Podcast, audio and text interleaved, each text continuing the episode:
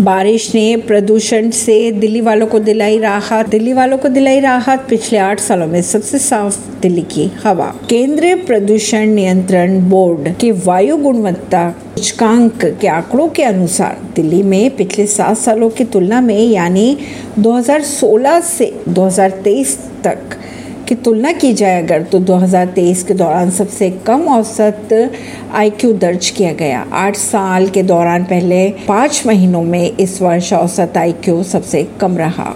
हालाँकि अगर कोरोना काल की बात की जाए तो कोरोना काल वाले 2020 को इस तुलना से हटा दिया गया है, क्योंकि लॉकडाउन के कारण उस दौरान प्रदूषण करने वाली सभी चीज़ों पर पाबंदी थी।